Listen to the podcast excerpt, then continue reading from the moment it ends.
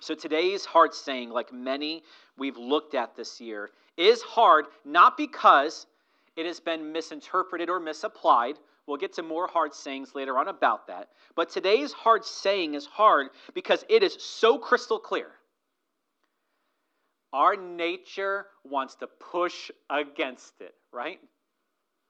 And that is why I prayed a prayer of repentance for us, because every single one of us, myself included, has a nature and a desire to reject others who want to tell us what to do with our lives. You're not alone in this. You and I have a nature that pushes against Jesus as ultimate affection and ultimate authority. So, the work of God in our lives is to give us new hearts so that we can see Jesus, like I prayed. He is the end. The end isn't wealth, the end isn't romance, the end isn't family. The end is Jesus as ultimate affection and ultimate authority. So, last time, our brother Vernon brought the message, a hard message, right? About the struggle that you will experience as a Christian in your relationships because you put Jesus first and family second. That was last week. You put Jesus before romance, you will see what happens to that relationship. You put Jesus before mom and dad, before sister and brother, child and grandchildren, you will see what happens in those relationships. You learn about the relational struggles that you will experience as a Christian because your family members are not Christians. Today, you're going to see not an external struggle, but an internal struggle in you. Jesus is calling for you to have a singular devotion to Him. Jesus took on flesh, He took on the cross, He took on death, He took on resurrection to create this in you. So, a personal relationship with Jesus, the Jesus who turned water into wine, the Jesus who healed the sick, who exorcised the demon, who calmed the seas, who raised the dead, tells you today that a relationship with Him is an exclusive relationship that, that comes above family, it comes above romance, and it comes above the safety and security that you think you have in wealth. Now, I've said this uh, many times to you throughout the years that I believe that not just American culture, but culture in general, likes to steal biblical themes, biblical images, biblical ideas, and try to revamp it to make it sit in its culture correctly. Secular culture attempts to mimic this. The modern American workplace, for example, steals gospel themes about family. And if, I don't know if you've ever been a part of a workplace, I am tempted with this all the time working in public school education. But the modern American workplace emphasizes that you have a work family. Have you ever heard that one before? You have a work tribe, right? They try to create this culture that rips off what the Bible says, I believe, about church family. They distort the lines between personal relationships and public secular relationships and the boss or the leader of this organization is followed with affection and authority, right? We ask, why does this happen? Even though our culture is thoroughly non Christian, they still live and exist as fallen image bearers of God. That even the non Christian is handcrafted in the image of God. And the reason why they seek certain things in life is because God has created them to find satisfaction and enjoyment in one thing and one thing alone, above all, and that is God Himself. God created you to experience Him with a singular devotion as your ultimate affection. Now, culture rejects this and replaces this with many different options for you to mimic the reason why God created you here in America on this path to life, liberty, and happiness. But this is what Jesus is going to address today in you and in me. So let's get to our proposition. We're going to see through this text that God works in the Christian to love and to serve Jesus as their ultimate affection and authority. That in essence, there is no such thing as a person who calls themselves Christian, who maybe says they love Jesus, but they don't see Jesus as their ultimate authority. Or contrast, sees Jesus as God, the ultimate authority in life, but doesn't love him as a reflection of that. That you cannot disassociate loving God and serving God, they go hand in hand. Before you were a Christian, before I was a Christian, you and I either put our singular devotion in the wrong place, and then we were burned for it, or you and I may have had multiple masters, multiple devotions before we were Christians. Two weeks ago, I pushed for you to change your framework for how you understand your heart and how you understand your affections. And I called for you to create different categories for your heart. That as a Christian, we reserve the primary affections of our hearts for one person and one person alone, the God man, Jesus himself. And then everyone else and everything else we love out of the affections of the heart. It's not that Jesus tells us to actively hate father, mother, sister, brother, even spouse, even your own life. It's that we are to love them less, to love them more. Remember that two weeks ago. Today, you're going to see that Jesus calls us to put him above all relationships and above our wealth. Setting Jesus as the object of your ultimate affection and your ultimate authority, I believe, is the only way for you to experience what your heart really wants. It's the only way for you to experience lasting joy and satisfaction in this life and in the next. Every person, yourself included, whether you say you are a Christian or not, must resolve the issue of who or what you are going to see and that you are going to serve as ultimate. And Jesus is going to push towards this today. Whether you decide to follow Jesus or not, you were made in the image of God, and therefore you must serve one master. It can be God, it can be money, it can be romance, it could be family, but you can only serve one master. And who will it be? Every person has a capacity to see something as ultimate because they were made in the image of God. And above all things, the Father sees as beloved not us. He created us on the seventh, on the sixth day, and it was very good, right? But there's one beloved, right? There's one person that he is most pleased with, and that is his son. And you were created with that same capacity to try to find ultimate enjoyment in one thing and one thing alone, which is his son. But because of Adam and Eve, we see things upside down. We don't see Jesus as the end or as ultimate. We view that as weird and strange and religious and extreme. Let's get to our context today.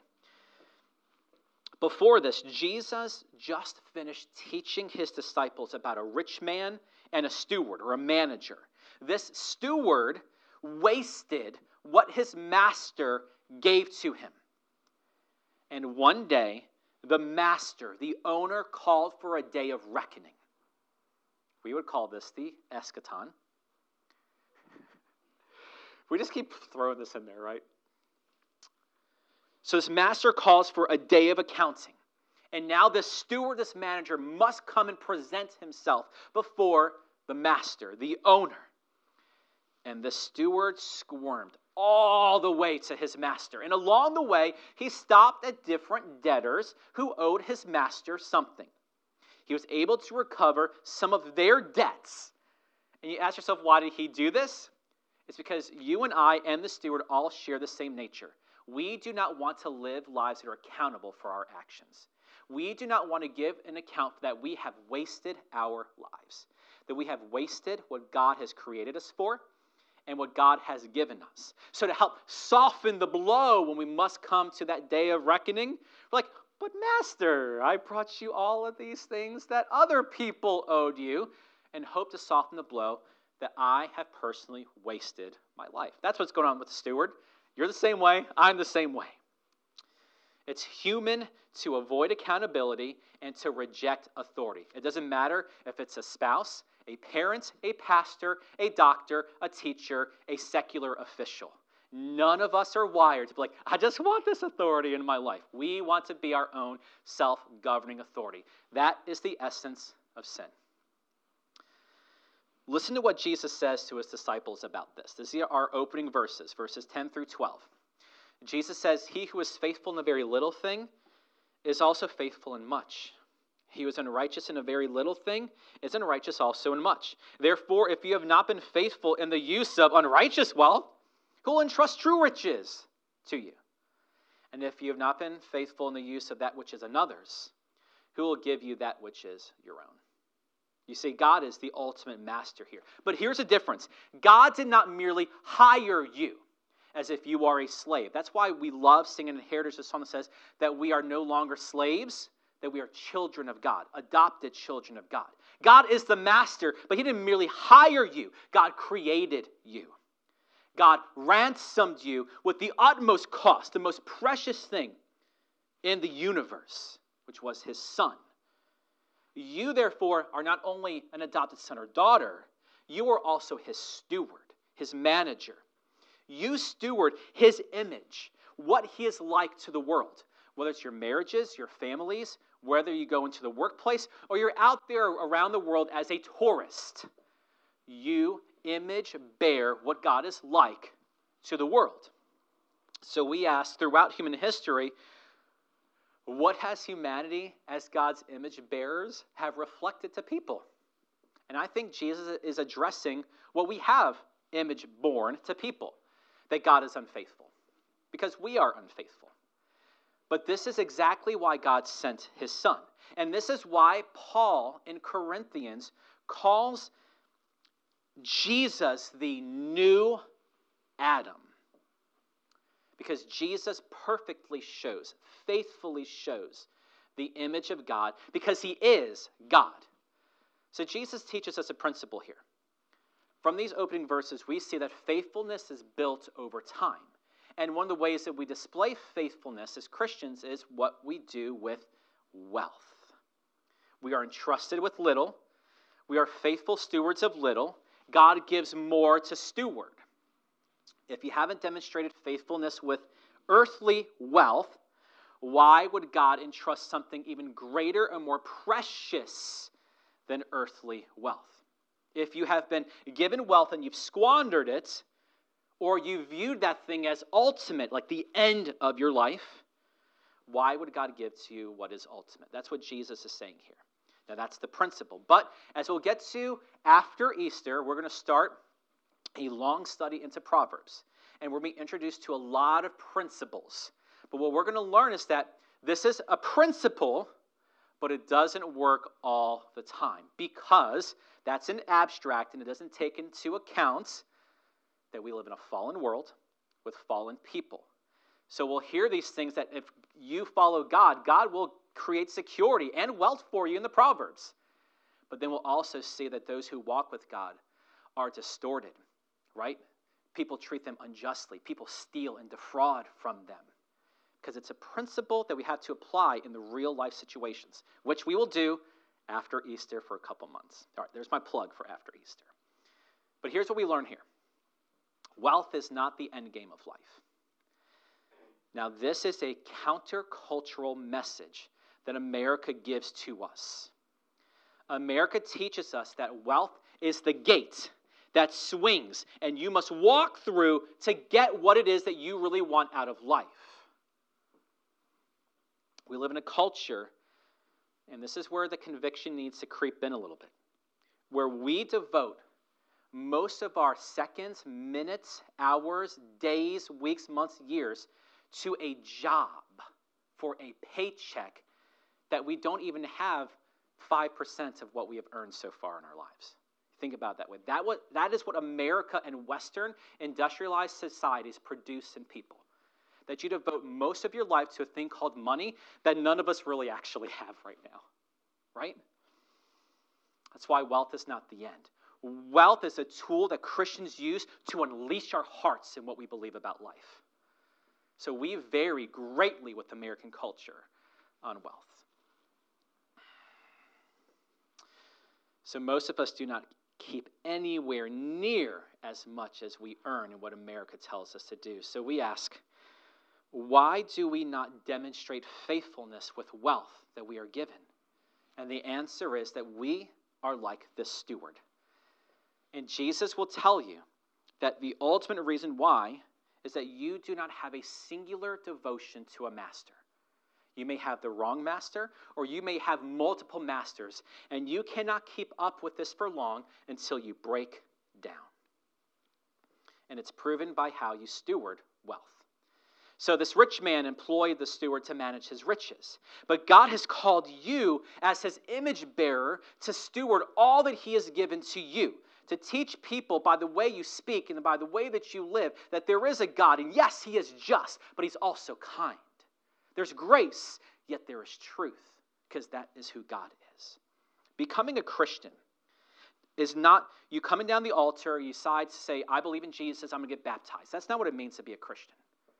Being a Christian means that you've experienced this, that you've been put in a position to say, I am that steward. My master gave me everything, and I wasted it.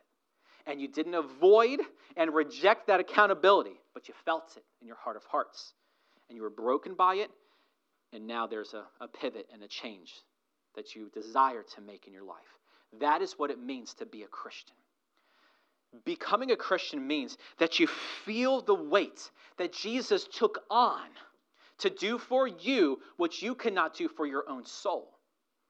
It means that you acknowledge that you are this steward with no love and no desire for this master and to be held accountable for how you have lived your life. So let's jump into our first point and let's unravel this knot of what Jesus says about God and wealth. Our first point Jesus calls you to see and serve your master, whatever it is. You can walk out of this place and not choose Jesus but you are called to see and serve your master as your ultimate affection and authority.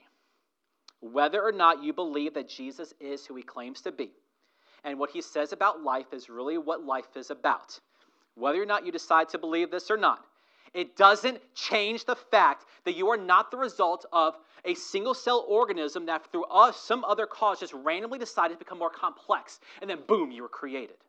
It doesn't change the fact, whether you decide to love God or not, that God still created you. And He created you in a certain way with a certain function, and that you are restless until you find rest in Him. God created you to live with a singular devotion. But since we all see things upside down, some apply this God given capacity to a singular devotion to romantic relationships, family, children, hobbies, career, wealth. Jesus is warning right now against a double devotion. God did not create your heart to be ultimately devoted to more than one thing. That's not how He created you. You have an innate and broken capacity to serve someone or something as ultimate. Therefore, you cannot live your life with divided interests. I'm not even talking about Christianity right now. The human being was not designed to live their lives with divided interests, with a singular devotion. In Jesus' heart saying, you're going to hear him call you to a life of singular devotion to himself. Because Jesus created you, he knows what your heart needs most, and he knows what the end of all things is. And all of those things resolve and necessitate that there is a God. He is real. His name is Jesus, and he proved he is God by taking on flesh, living and dying for you. The gospel affirms that only Jesus is worthy of this position in your heart. Because spouses and parents and children and hobbies and wealth cannot do for you what Jesus has done for you. Can you imagine the American dollar taking the cross for you? Let's get to verse 13. Here's the hard saying Jesus says, No servants can serve two masters.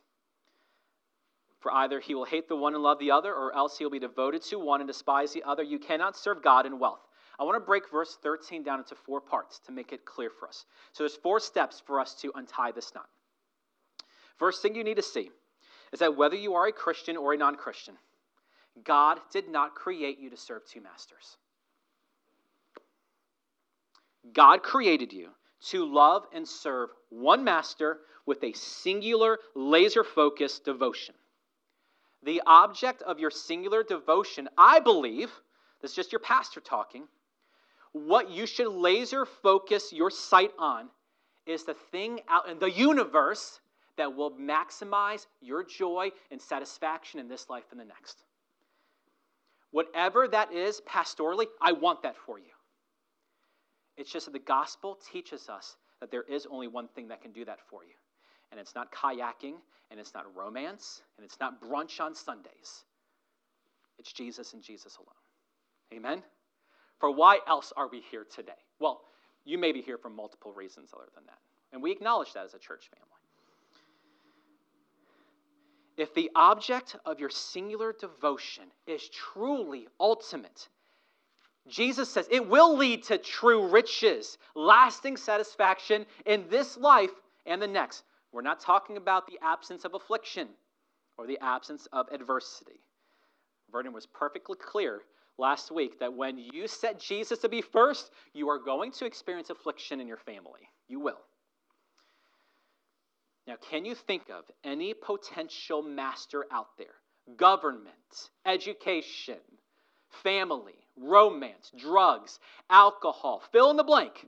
Can you think of any potential master out there that has done more for you, that has demonstrated more love for you than Jesus? Anything else out in existence, whatever you're elevating above Jesus, would they sit on that cross and take on your sins and your sorrows for you? As much as I love the people in my life, they would not. Nor would I want them to. I've said this to you before. As your pastor, I love you. I am proud and humbled to serve Heritage Baptist Church, finishing up my seventh year in a couple weeks and beginning my eighth. I love it. Very thankful for it. I used this illustration before that a gunman may enter into our sanctuary right now and open fire. That can happen. It happens in America. In that moment, I pray that as your shepherd, that I would have the courage, the God given courage, to obstruct the gunman's path for you. I pray that that would happen. I may take a bullet that the gunman intended for you and I may therefore sacrifice my life for yours. But here's the thing my sacrifice in your life is limited. It is limited no matter how much it may be romanticized later. Oh, look what a pastor did for his sheep. It is still limited because I am not ultimate. Do you get that? My sacrifice, yes, is sacrificial, but it pales in comparison to the ultimate one who sacrificed, and here's why my sacrifice may have extended your life by seconds. Because, I don't know, maybe one of our deacons unleashed, who knows? Maybe they didn't. May have extended your life by seconds, minutes, hours, days, weeks, months, or years. But my sacrifice cannot do something for you on an eternal level. Do you get that? This is what non Christians don't get about the cross. Jesus isn't merely providing safety, security, satisfaction for today, but for eternal. And he can do that because he's not just man, but he's also perfect and he is God. My life cannot secure life eternal for you. No matter how much in that moment I would pray I would sacrifice myself for you.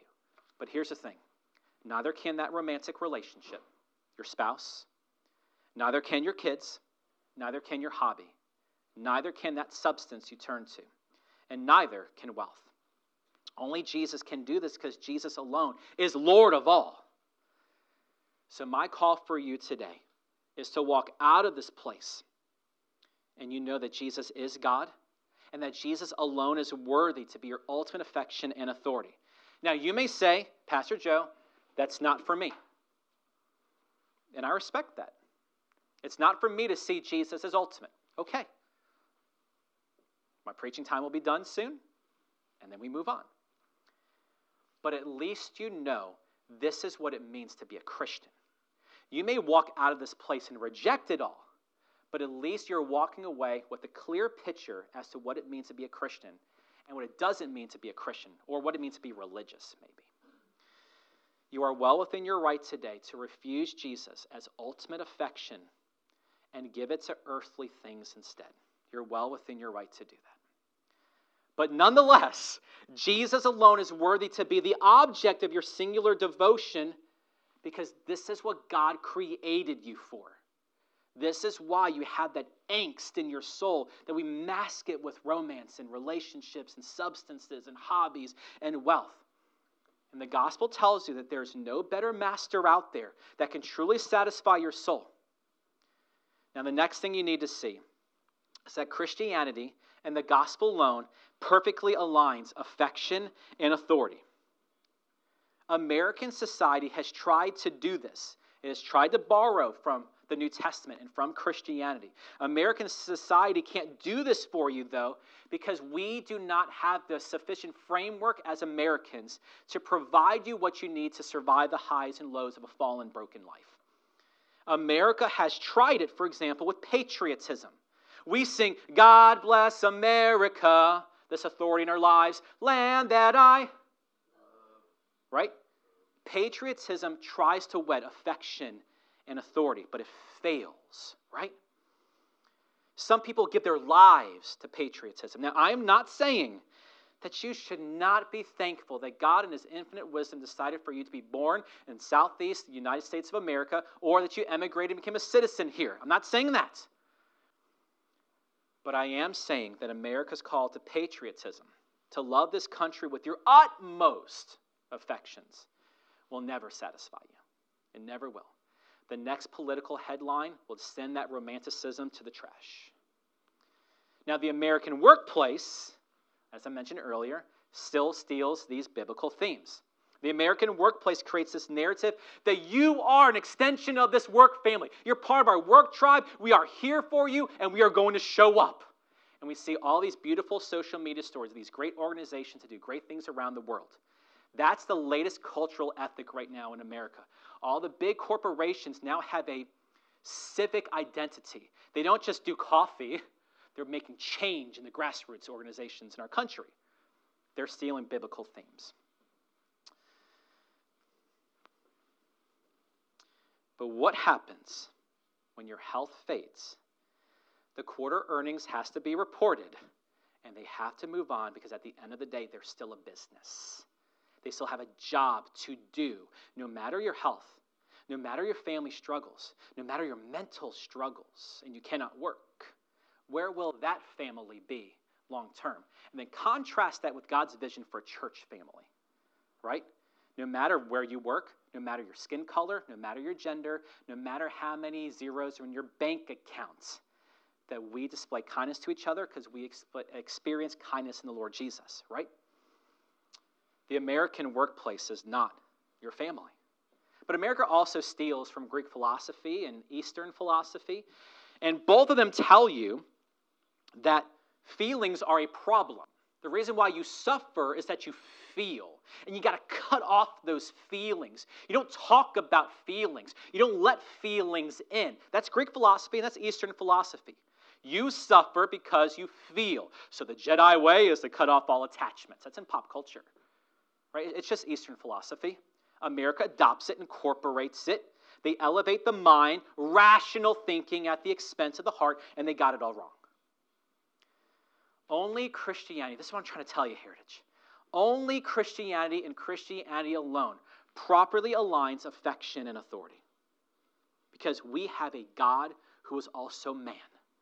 Not Islam, not Buddhism, not Hinduism, not the Greeks, not Jehovah Witnesses, Mormonism, Seventh day Adventists. Christianity and Christianity alone has a God man that we can love and serve as our ultimate affection and authority. No matter what you tell your heart today, your heart is still going to be looking for a master when you walk out of this place.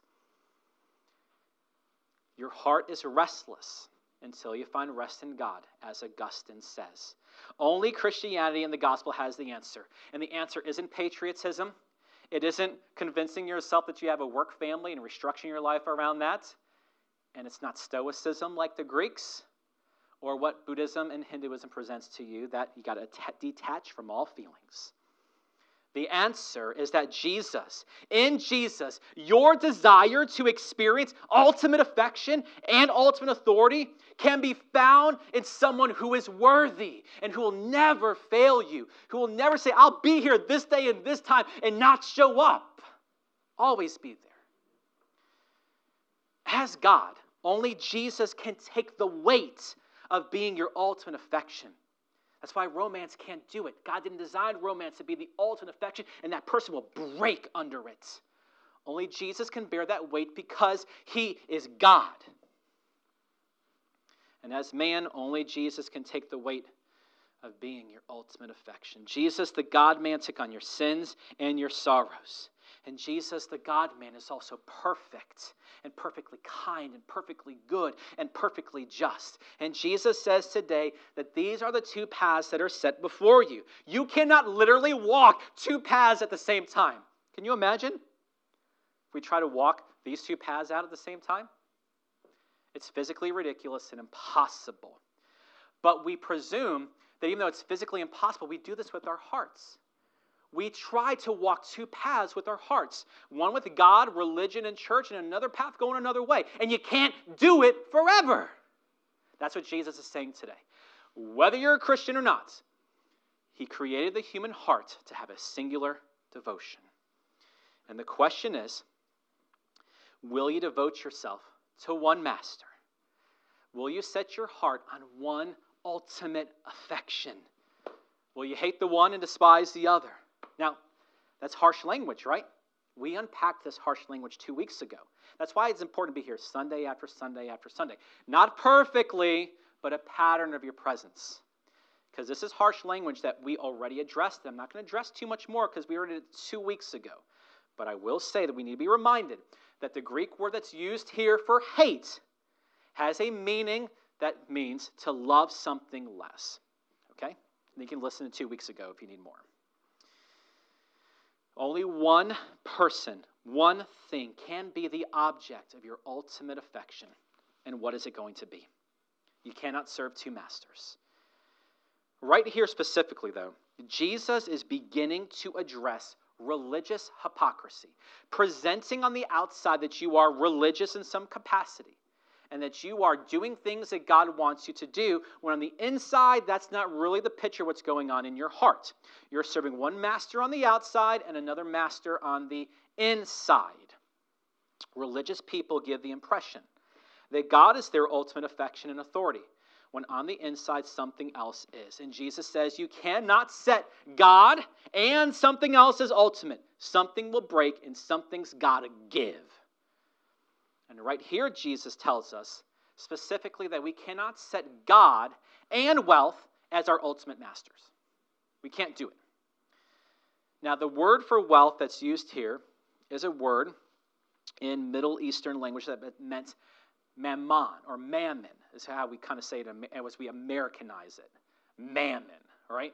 Jesus is saying you can't serve God and mammon. And mammon at that time period was deified as a God. You could worship mammon, literally. But Jesus says you can only see and serve one God. Your heart cannot hold both. So, will you love God or will you love mammon? Now, we've got to ask the question why would someone set and love wealth above all things? We can't be too hasty to point our fingers at people because we struggle with this ourselves. Why do people set wealth as ultimate? Because it creates a mirage. It creates a mirage that you are safe. Wealth has got you. You check your bank account, you have enough zeros. You know that the floods may come and your house will not fall because of those digits in your savings account, right? We set wealth as ultimate because it doesn't make it just feel safe, it makes us feel secure. That no matter what may hit us, we have the capacity and the ability financially to survive it and to weather it. And it gives us the false mirage that life is good, that there's some direct correlation between our happiness and what is in our bank accounts. Religious hypocrites like the Pharisees give the impression they love God when really they love and serve wealth. And this is what Jesus is going to begin to narrow focus on as we get to application. But I want you to be reminded of what Jesus said two weeks ago in Luke 14 33. Jesus said, None of you can be my disciple who does not give up all his own possessions. The communists and the socialists say, Yes and amen. But they cut through the knot and they don't untie what Jesus is saying here. Jesus is saying you cannot be a disciple, meaning you cannot be a Christian, if you love wealth more than you love Jesus. If you look to anything and everything for security and safety and a good life above Jesus, the reality is you are not a Christian. That's what Jesus is saying here. That thing you turn to for safety, security, and a good life is your functional God. And I pray you have the ears to accept that. Jesus' concern for you is to see and serve one master as your ultimate affection and authority. And like the rich young ruler, he will let you walk away and continue to serve wealth as your God, or romance, or drugs and alcohol, whatever it may be. He will let you walk out and continue to see things wrong. As my mother in law says, I will let you be wrong, let you think that you're right. She says that to me a lot now. She's going to let me be right. Jesus will let you think that you're right. And you'll waste your life. But one day the steward will be held accountable and stand before the master. And so will you. You'll squirm your way to it, but that's how all of life ends for every single human being. So, will it be wealth and the empty promise of safety, security, and a satisfying life? Or will it be the one who took on flesh and died to secure real safety, real security, and real satisfaction for you? So, being a Christian means that you've acknowledged this and you have been broken by this reality that you've pursued your safety and your security and your satisfaction without Jesus. And you may ask, how can you tell? How do you figure out if you are the steward? Well, I would say this Do you avoid accountability when God speaks? When your life has to be intersected with Scripture because you have to sit through this today, and so your life is being confronted with Scripture, how do you respond? That will let you know if you are the unfaithful steward or not. Do you reject the opportunity for that accountability to come, let it wash out, and then God can direct your life? So now we're going to move into application because you and I need this. Just because we say we're Christians doesn't mean we don't need this next step. We need it even more. So we got to shift to application right now so we can see how people responded to Jesus so that we can rightly respond to Jesus as he continues to speak and teach us through his church today. All right, that's application now. Let's get to it. We're going to see the call today for you to reject the temptation to excuse your life by ridiculing Jesus' teaching. I think that's the essence of what's going on in the aftermath of what Jesus just said. And it's still the tension of every church hearer around the world this morning on this Lord's Day. American culture has not taught you how to cope and how to respond when truth challenges the way you want to live. America's been terrible at it. We're more about self esteem than teaching us how to truly cope when life doesn't go right or when life is challenging the way that you want to live. So you're not alone in this. This is a human problem. It's not a cultural problem. It's not an ethnic problem. Today's hard saying had a specific audience and a listener who struggled with what Jesus just said about love for God and love for money. That audience were the elites of Jewish society.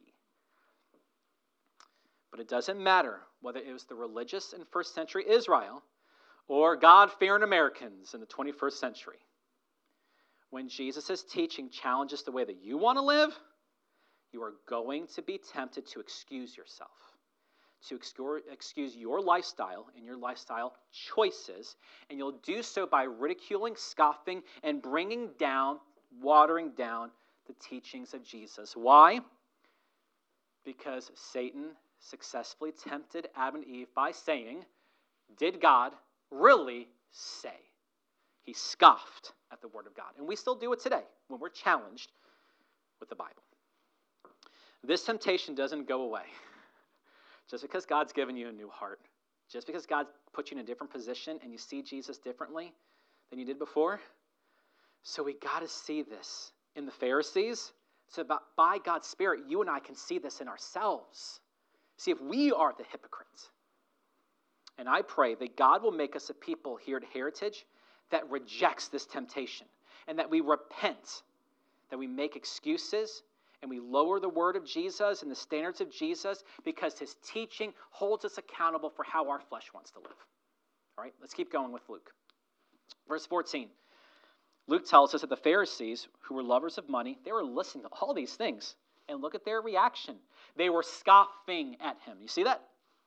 The Pharisees heard the teaching of Jesus. He was teaching his disciples. They were eavesdropping. This means that Jesus taught his people in a public setting. And this must be a reminder which contrasts with the call of social media. This necessitates that Christianity has always been a private thing, but it's always been a public thing. Because people of opposing points of view heard what Jesus said and they hated it. That necessitates that Jesus was publicly teaching, as all Christians should still do today. The Pharisees heard this and they scoffed at Jesus. And you got to ask why. Why would the teachers and the religious leaders of a religion push back as to what Jesus is saying? He's simply calling for people to have a singular devotion in life. And he just believes that that singular devotion should be God Himself. What would any religious person have any issue with this? We have to be reminded that every single religious person, yourself included, is still fallen. And you still don't have a desire for God to be your authority. You want to be your own authority in life. We're always going to buck against it. Now, these Pharisees presented themselves to be lovers of God, teachers of the law. But if this was true, they would have no problem with Jesus' teaching because it perfectly aligns with what Jews still today consider to be the most important scripture. You ask any true devout Jew what the most important scriptures in the, New, in the Old Testament, they will say it's the Shema. That's what they'll say. Shema. It's Shema. It's Deuteronomy, and we're going to go to it right now. This should be familiar to you because a lawyer comes up to Jesus in some of his final moments and asks him, What's the greatest law? He just repeats the Shema. And they agreed with him, right?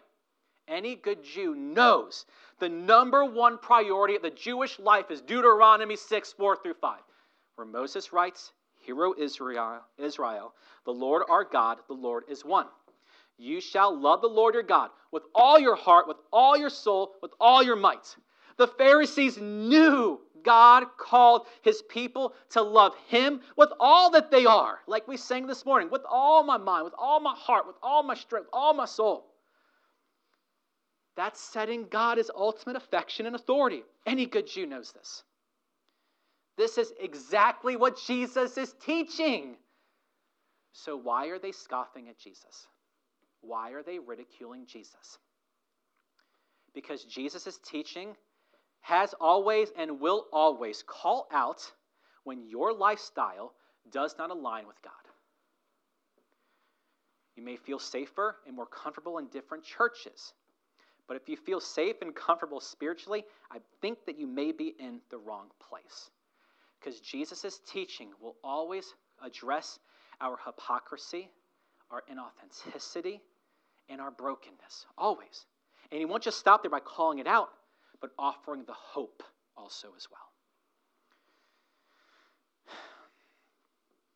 So, why are they scoffing and ridiculing Jesus? Luke tells us in verse 14, and then Jesus tells us in verse 15.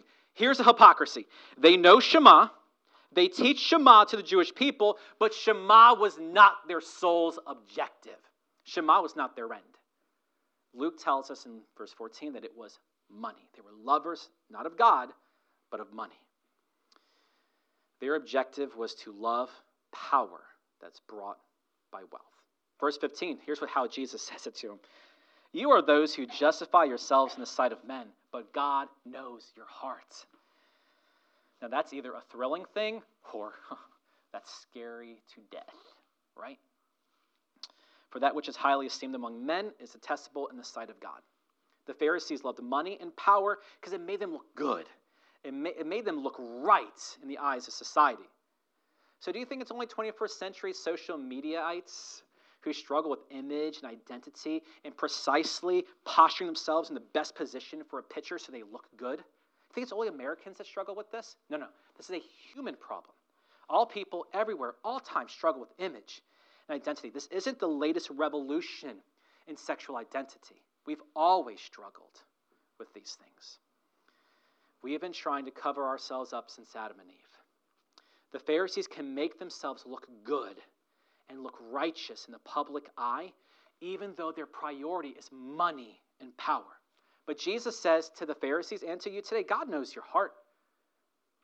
Whether you're avoiding, whether you're squirming, God knows your heart. And Jesus teaches them that what we tend to value as human beings as ultimate is actually detestable in the eyes of God. We see things upside down. Wealth and power, therefore, are not the ultimate ends of life. To be a Christian necessitates that you've experienced this. That your previous ultimate end of life would have left you in the lurch. Is that the saying? Is that good, right? Okay. My wife has all of these, like, you know, southern sayings. Anything else will leave you in the lurch at some point. The Pharisees hated Jesus for this. And when Jesus challenges the way that you want to live, you are going to be tempted to hate Jesus too. To put on mute notifications on Jesus as if you can do that.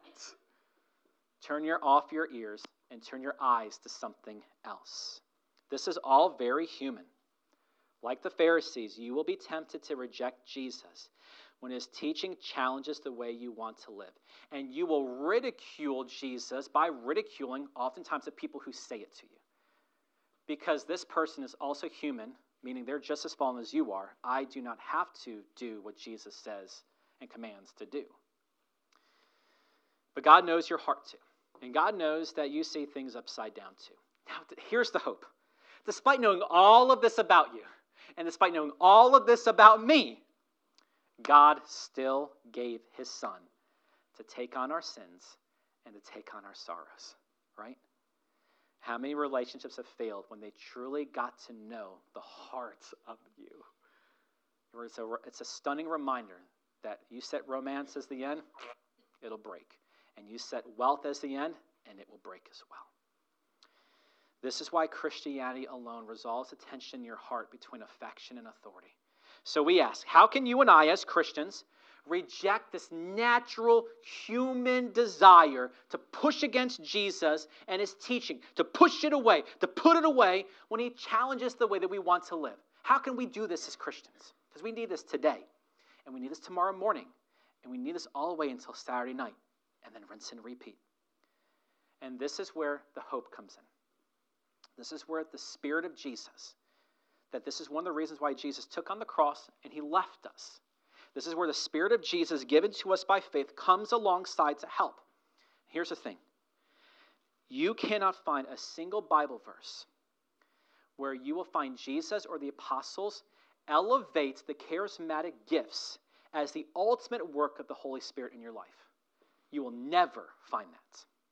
However, you will find Jesus speaking time and time again that, that the Holy Spirit's essential, most, most joyful ministry is to be alongside you for certain reasons that have nothing to do with the charismatic gifts. And to help us right now to provide that hope so you can walk out today and not just excuse yourself by ridiculing Christianity. We need to be reminded of the Spirit of Jesus in our lives. The greatest ministry of the Holy Spirit is to come alongside us to indwell us as our comforter, our helper, our teacher. And I know this isn't a word, but convictor. Right? Now let's be reminded. John 14, verses 16 and 17, Jesus says, I'll ask the Father, and he'll give you another helper, that he may be with you forever. That is the spirit of charismatic gifts, of tongues and healings and prophecy. No, of truth the Spirit of truth, whom the world cannot receive because it doesn't see him or know him. But you know him because he abides with you and then will be pre Pentecost in you. The Christian has an eternal safeguard against the natural human temptation to excuse ourselves by finding something in Jesus' teaching to reject. That safeguard is the Holy Spirit. Jesus gives his Spirit to indwell us permanently forever. The Holy Spirit helps us here by telling us the truth. That's what the Holy Spirit does. The Holy Spirit tells us the truth about yourself, about your relationships, about this world, about this culture, right? About life and about the next, and especially about Jesus. Now, verse 26 in John 14, Jesus says, The Helper, the Holy Spirit, whom the Father will send in my name, he will teach you all things and bring to your remembrance all that I said to you. The Holy Spirit helps us by teaching us and making us remember all that Jesus taught. But you and I have a human, natural tendency to reject those who want to speak into our lives. You and I have a natural desire to reject authority. So, the Holy Spirit has one more ministry in your life, and it is essential to mark you out as a Christian. This is John 16, verses 7 and 8. Jesus says, I'm telling you the truth. It's to your advantage, your benefit, that I go away. If I do not go away, the Helper will not come to you. But if I go, I'll send him to you. And he, when he comes, he will convict. Do you see that? The Holy Spirit helps us by convicting us when our lifestyle doesn't match who God created us to be in Christ. That's the Holy Spirit's job, not to fill you with all these wonderful gifts. The Holy Spirit's simple job is just to convict you when your life is out of alignment with the life of Jesus, whom, if you are a Christian, you are in Christ. Christians don't reject Jesus and his teaching when it challenges how we live. Christians experience conviction and we repent when Jesus and his teaching challenges how we're living. So, my exhortation to you today is to let the Holy Spirit be your helper. That means, as Christians, we will, big word, big verb today, we will affirm the helping, indwelling, truth telling, teaching, convicting work of the Holy Spirit in our lives. As Christians at Heritage, we must learn to incorporate conviction into our lives and to incorporate repentance into our lives. Heritage, it is okay for you to acknowledge that you dropped the ball with Jesus. That's why he took the cross. We did this a couple weeks ago together, but how many conversations have you and I had personally where we talked about how you dropped the ball in some personal area of life. And it's been okay between us, right? Right? It's because it's okay between you and Jesus, because that's the exact reason why he took the cross.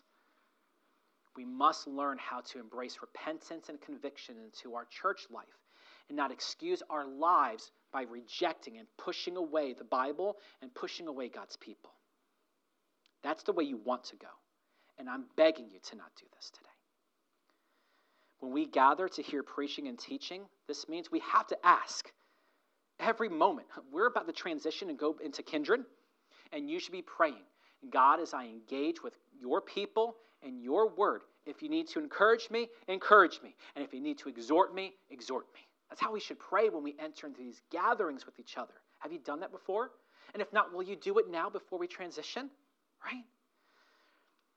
when we gather to hear preaching and teaching, we must ask the Holy Spirit, comfort us today if it's your will, and convict us today if it's your will. And I believe that the Holy Spirit, the Spirit of Jesus, will respond to a prayer like this. The Holy Spirit will be our advocate in the fight to set Jesus as our ultimate. And when conviction and repentance is our priority, you will finally feel that you are safe no matter how many zeros are in the bank account. That you are secure no matter how much wealth you have or do not have. And you do live an extremely satisfying life no matter what's in that bank account, right? Our old desire, therefore, to set ourselves or romance or money as ultimate will diminish.